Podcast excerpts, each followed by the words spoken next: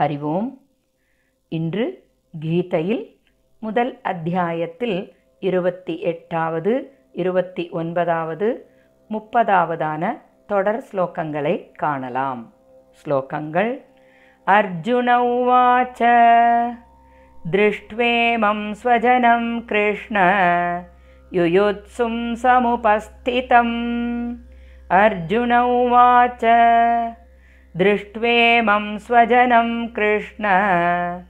युयुत्सुं समुपस्थितम् सीदन्ति मम गात्राणि मुखं च परिशुष्यति वेपतुश्च शरीरे मे रोमहर्षश्च जायते।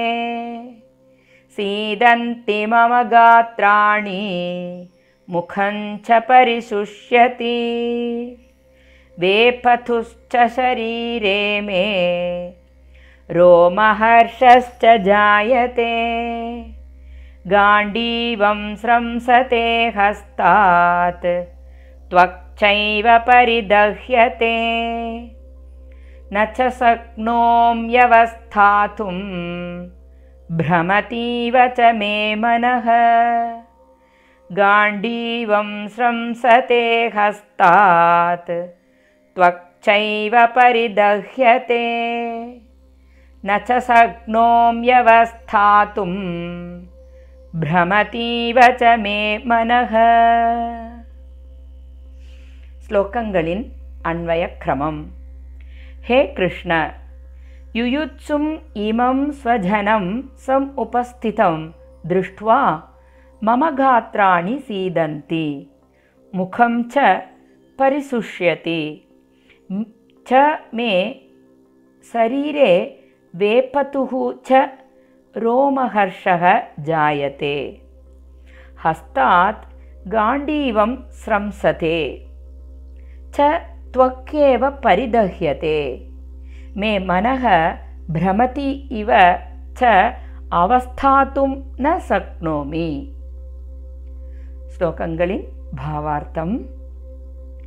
ஹே கிருஷ்ணா போரில் விருப்பமுள்ள இந்த உறவினர்கள் கூட்டம் நம்முன் நிற்பதைக் கண்டு என்னுடைய அங்கங்கள் தளர்ச்சி அடைகின்றன. நாவும் உலர்ந்து விடுகின்றது. அவ்வாறே எனது உடலில் நடுக்கமும் மேனி சிலிர்ப்பும் உண்டாகின்றது. கையிலிருந்து காண்டீவம் எனும் வில் நழுவுகின்றது. மேலும் சருமத்திலோ எரிச்சல் உண்டாகின்றது. எனது மனம் குழப்பமடைவது போல் உள்ளது. மேலும் நிற்பதற்கும் இயலாதவனாக இருக்கின்றேன். ஸ்லோகங்களின் தாத்பரியம். இந்த போரில் யார் மடிந்தாலும் அது நமது உறவினர்களே என்று நினைத்து மனக்குழப்பம் அடைந்த அர்ஜுனன் கூறியதை இங்கு காணலாம். அர்ஜுனனுடைய மனம் போரினால் எதிர்காலத்தில் ஏற்பட போகும் விளைவுகளை எண்ணி கவலை கொள்கின்றது. இதனால் துயரம் ஏற்படுகின்றது. இதன் விளைவு அவரது உடலை பெரிதும் பாதிக்கின்றது. இந்த பாதிப்பை பற்றியே அர்ஜுனன் இந்த ஸ்லோகங்களில் தெளிவாக கூறுகின்றார். எனது உடல் கை கால் நா ஆகிய ஒவ்வொரு அங்கமும் தளர்ந்து போய்விட்டன. நா உலர்ந்து கொண்டே போகின்றது. இதனால் பேசுவதும் கடினமாகின்றது. உடல் முழுவதும் நடுங்குகின்றது. மயிர்கூச்சலும் உண்டாகின்றது. உடல் முழுவதும் வெலவெலத்து விட்டது. நாணை பூட்டி பெரும் ஓசையை எழுப்பி எதிரிகளை கதிகலங்கச் செய்யும் இந்த காண்டீவமே எனது கையிலிருந்து நழுவுகின்றது. உடல் முழுவதும் எரிச்சல் ஏற்பட்டுள்ளது. எனது மனம் மிகவும் குழம்பியுள்ளது. நான் என்ன செய்ய வேண்டும் என்றே எனக்கு தோன்றவில்லை. இங்கே போர்க்களத்தில் தேர் மீது நிற்கக்கூட இயலாதவனாய் இருக்கின்றேன். நான் மயக்கமுற்று கீழே விழுந்து விடுவேன் போல தோன்றுகின்றது.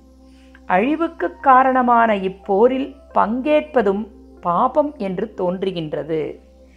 என அர்ஜுனன் தன் மனக்கலக்கத்தை வெளிப்படுத்தினார்.